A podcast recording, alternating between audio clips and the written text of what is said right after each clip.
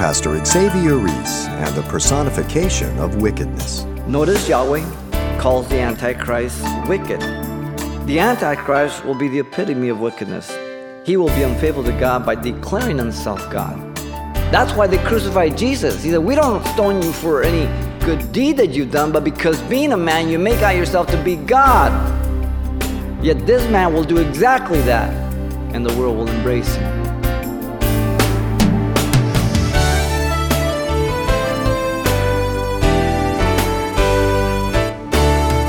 Welcome to Simple Truths, the daily half-hour study of God's Word with Xavier Reese, Senior Pastor of Calvary Chapel of Pasadena, California. Whether here at home or abroad, be it politicians or the common people, it seems there's a constant quest for peace. Well, today, Pastor Xavier digs deep into the prophecies set in the book of Ezekiel and uproots a disaster which man will unfortunately mistake for peace. The discovery? There is only one kind of lasting peace that cannot be legislated. And right now, it's time for today's Simple Truth Study. Let's listen. The message is entitled, The Profane Wicked Prince of Israel. The world mocks the very idea of an Antichrist, yet the Antichrist is a real person that has to come upon the world scene.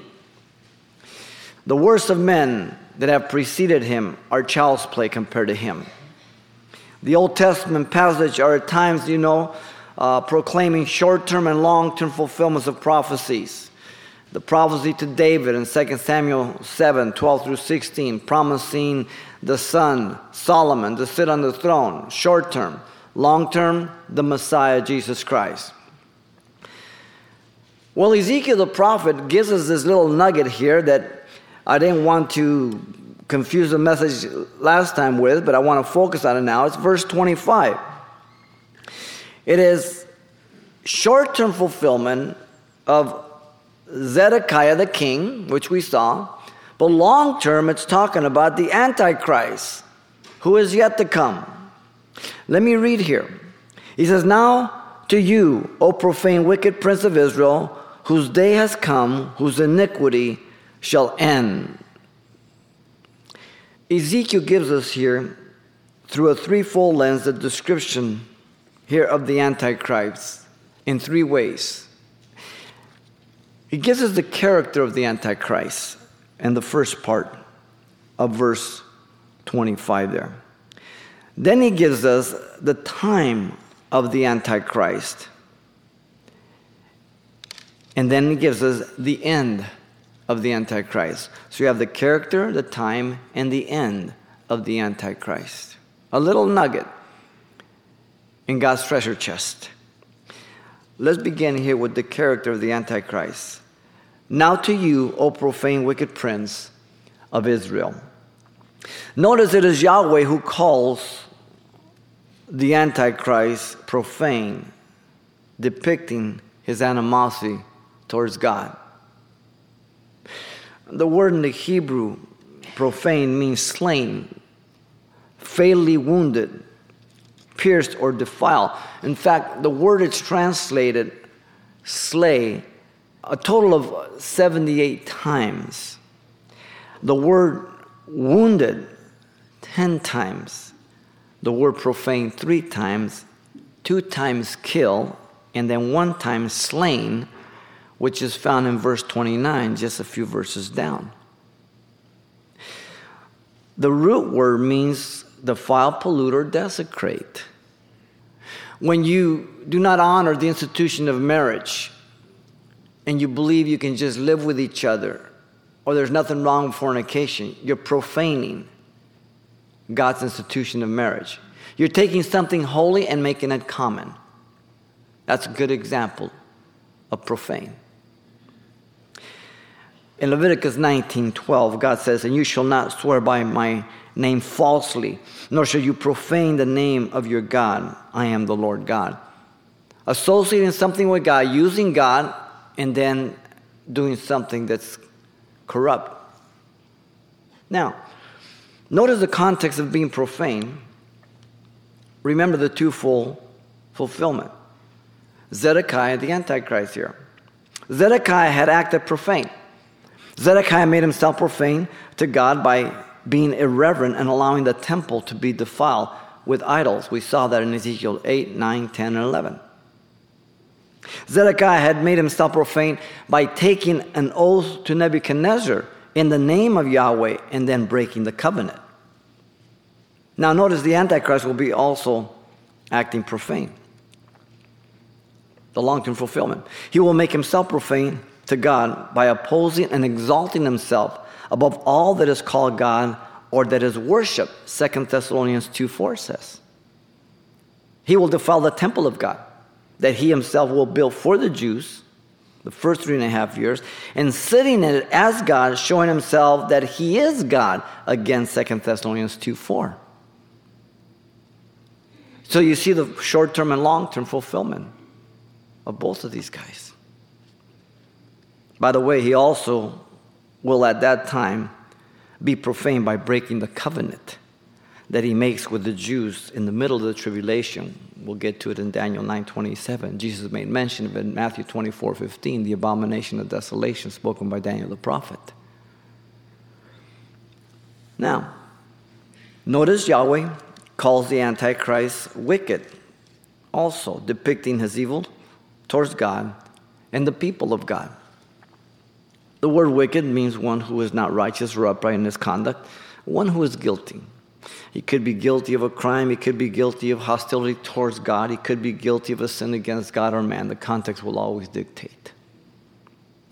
Remember the context again, twofold. Zedekiah was wicked as king. He was unfaithful to God and the people by depending on Egypt rather than repenting and obeying God through the prophets. The Antichrist will be the epitome of wickedness. He will be unfaithful to God by declaring himself God. That's why they crucified Jesus. He said, we don't stone you for any good deed that you've done, but because being a man, you make out yourself to be God. Yet this man will do exactly that, and the world will embrace him. He will demand that all worship him as God. He will kill the two prophets of God and allow his false prophet to promote him. Revelation 11:17 and 16:13. But then notice that Yahweh calls the Antichrist Prince of Israel. The prophet Daniel tells us that Israel will make a covenant with the Antichrist, which is an amazing thing. In Daniel 9:27. Daniel 9:24 to 26, you have the first 69 weeks. The 70th week is in verse 27. He shall confirm a covenant with many for 1 week. But in the middle of the week, he shall bring an end to the sacrifice and offering. And the whole reference is the context with the Jews, because from verse 24 all the way down, it's the nation of Israel. You can't ascribe it to anybody else. Arthur Pink has a book on the Antichrist, and he categorizes the material that is in the Bible. I find it most interesting. Listen to it. He, the Antichrist, will be a genius. Daniel 9:20, he is described as a horn with eyes, meaning intelligence. He's going to be a wise man. Daniel 8:23, he understands dark sentences or sinister schemes. Perhaps in terms of solving difficult problems as we see it today in the world, but surely it's because of the aid of Satan, the prince of darkness, which gives him his power. He will be an orator, great speaker. He speaks great things or pompous words, Daniel 7:20 says. The people were astonished at the doctrine of Christ, so will they be at the Antichrist. He is an imitator, Matthew 7:28 tells us. He will be a political wizard. Daniel 11:21, he obtains kingdoms by flattery. In Revelation 6:2, as you remember, he conquers through diplomacy. He has a bow, but he has no arrows. Daniel 8:25, he will be a commercial genius. This is the heart of the world. Money, money, money. And people spend and spend and spend. And anybody that promises that you will make money, they will vote for them. They will do anything. All these seminars to become a millionaire, you pay $500 for a weekend. They pay it. The only one getting rich is the guy who's collecting the money. Interesting. He will cause craft to prosper at his hand, Daniel 8:25. He will have power over the treasures of gold, silver, and precious things, Daniel 11:43. He solves problems of theft by a number, Revelation 13:17. Big problem today, cyberspace. Before it was just money, now it's theft, identity theft, which is more costly and hard to trace. He will be a military genius. Daniel 8:24, he will destroy the mighty and the holy people by the power of Satan. He will be unconquerable. Listen to the words. Who is able to make war with him? Revelation 13:4. He will be a governmental genius. Daniel 2:33 and 7:7. He is the head of the 10 toes of iron and clay. The 10-nation confederacy that will end up. He unites the kingdoms. Revelation 13:1 and 2. He receives their allegiance. Revelation 17:17. And he will be a religious monument. He sets himself up as God to be worshiped. He is admired, and all the world wonders after the beast. Revelation 13:3. He demands worship. Revelation 13:14 and 15. It's not an option. It's an obligation. It's a demand. If not, you die. The Bible has a long-running list of titles and names for the Antichrist. By the way, the title Antichrist, we'll get to it a little bit more, is really given to us by John, not in the Old Testament. But that's kind of the title that has stuck with this man. But let me give you some. The Bible's full of information about him. He is called the seed of the serpent, Genesis 3:15. The crooked serpent. Job 26:13. The bloody and deceitful man, Psalm 5:6. The man of the earth, Psalm 10:18. The mighty man, Psalm 52:1. The adversary, Psalm 74:8-10, and Lamentations 4:11-12. The head over the many countries, Psalm 74:10. The evil man, the violent man, Psalm 140:1. The wicked, Isaiah 11:4. The king of Babylon, Isaiah 14:11-20. The spoiler, devastator, Isaiah 6:4. The destroyer of the Gentiles, Jeremiah 4:7. The profane wicked prince of Israel, our text, Ezekiel 21:25. The prince of Tyre, we'll get to Ezekiel 28:2-10. The prince of Meshach and Tubal, Ezekiel 38:2. The little horn, Daniel 7:20. The prince that shall come shall destroy, Daniel 9:26. The proud man, Habakkuk 2:5. The idle shepherd, Zechariah 11:17. The man of sin, son of perdition, 2 Thessalonians 2:3. The mystery of iniquity, 2 Thessalonians 2:7. The liar, 1 John 2:22. Abaddon, Apollyon, angel of the bottomless pit, dragon, old serpent, Revelation 9:11. The beast, Revelation 11:7. You need more material?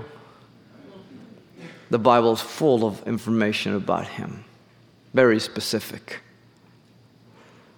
The character of the Antichrist is profane and wicked. Now, Ezekiel tells us the time of the Antichrist also, whose day has come. The time will be one of deception. For the prefix anti of the Antichrist has a double meaning, as you know, and corresponds to the twofold office during the 7-year tribulation.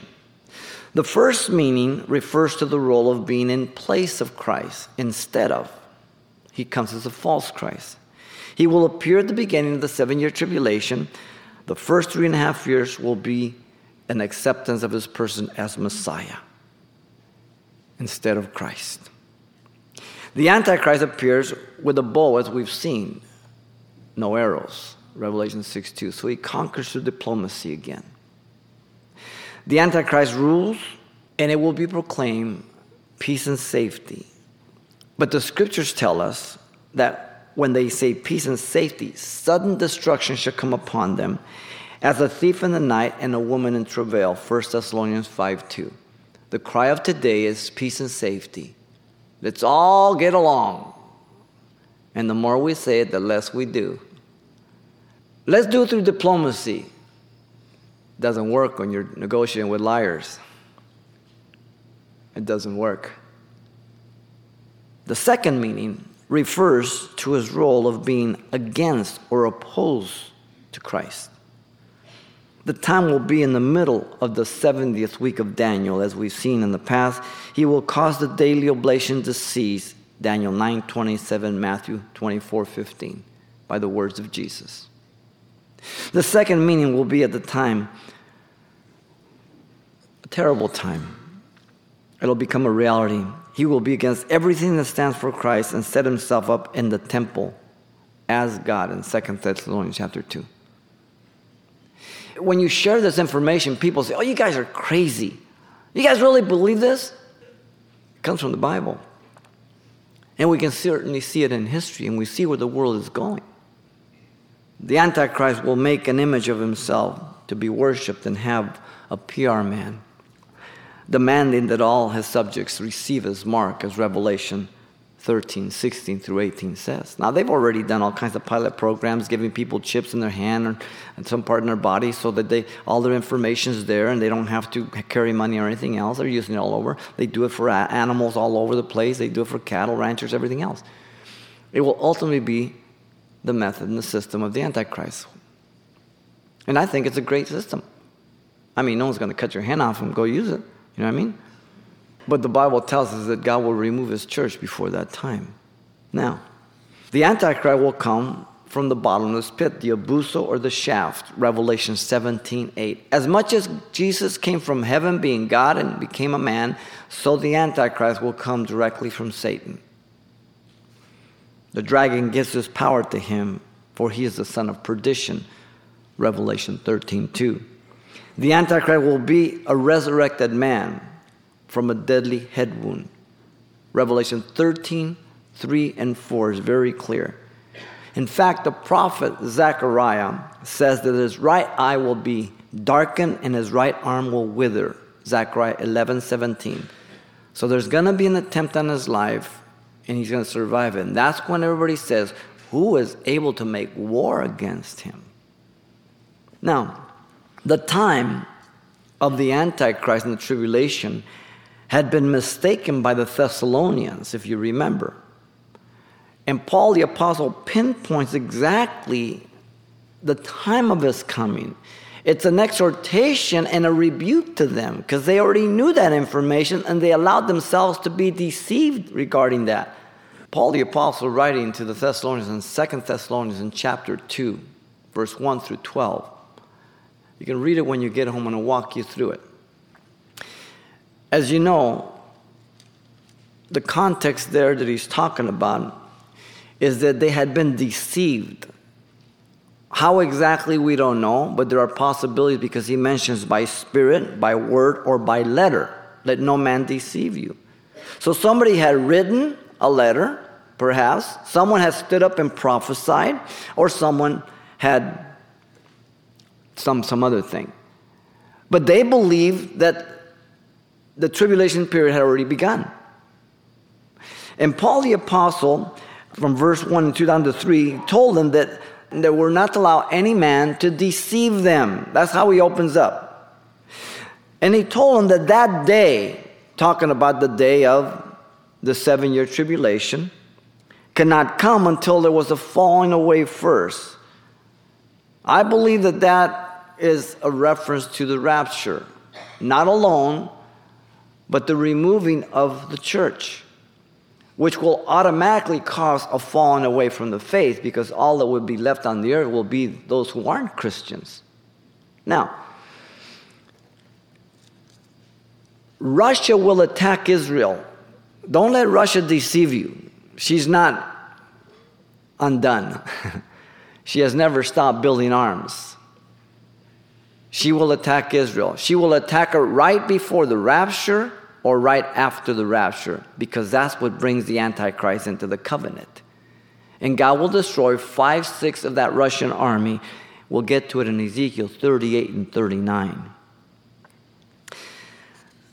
Paul also told them that the man of sin would be revealed then, the son of perdition, once the church is removed.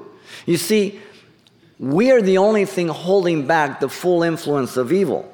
Not that the world pays attention to us, but we're the ones who say abortion is wrong, this is wrong, that is wrong. We're a nuisance to them, but nevertheless, we're here. When the Lord removes His church, the Holy Spirit remains. The Holy Spirit is not removed. Don't let anybody ever tell you that, because there's going to be the greatest revival during the tribulation, and people can only be saved through the Holy Spirit. The world doesn't pay attention to the Holy Spirit, but people who are saved do. So we're removed, and all darkness is left here for the Antichrist to step in. This would mark the tribulation period, which begins in Revelation 6 all the way to chapter 19. The church is not there. This is the beginning of the 70th week of Daniel 9:27. The time's identified as the day of the Lord in 1 Thessalonians 5:2. So the rapture, the tribulation period, the day of the Lord all happen simultaneously. Once the rapture takes place, it starts the other two. Paul also told him that sin will have its apex as this man of sin enters the temple and he declares himself God. Jesus verifies that in Matthew 24:15. And so we are the only ones that really are restraining evil in the world. Certainly our civil law isn't any longer. It keeps decriminalizing the law. And the ones who are put on trial at a court hearing are the victims, not the criminal. Jacob's trouble, Jeremiah 30, verse 7. A horrible time.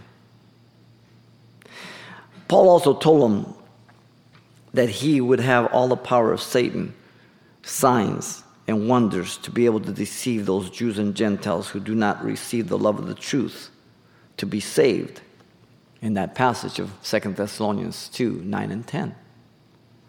Jesus confirms this in Matthew 24, 24. Remember that the Jews are the ones who make the covenant with the Antichrist. That's what's amazing in Daniel 9, 27. Jesus said, "Him you will receive. He will be one just like Christ, but not Christ."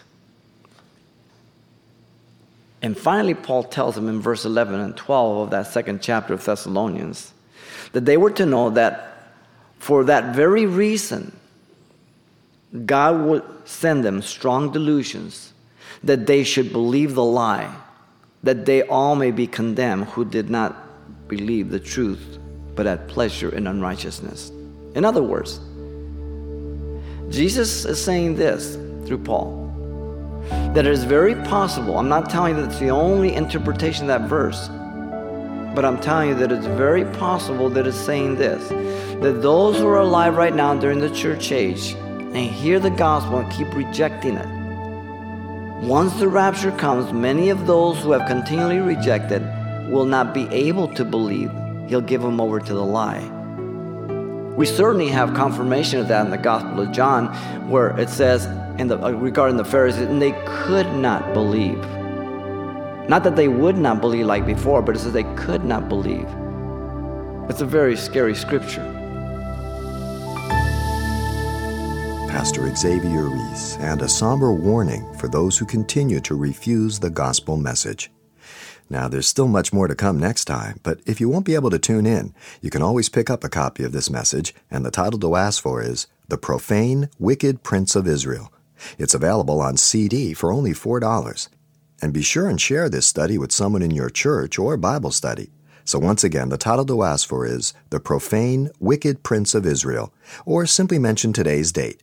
You can request your copy by writing Simple Truths, 2200 East Colorado Boulevard, Pasadena, California, 91107.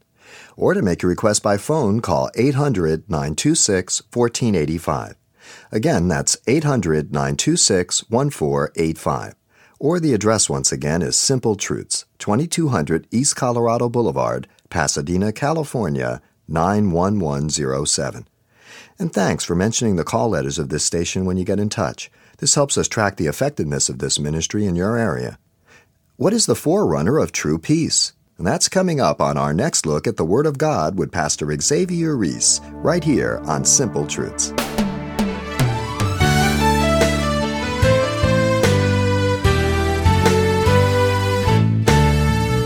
Simple Truths with Pastor Xavier Reese, a daily half-hour broadcast, is a radio ministry of Calvary Chapel of Pasadena, California. www.calvarychapelpasadena.com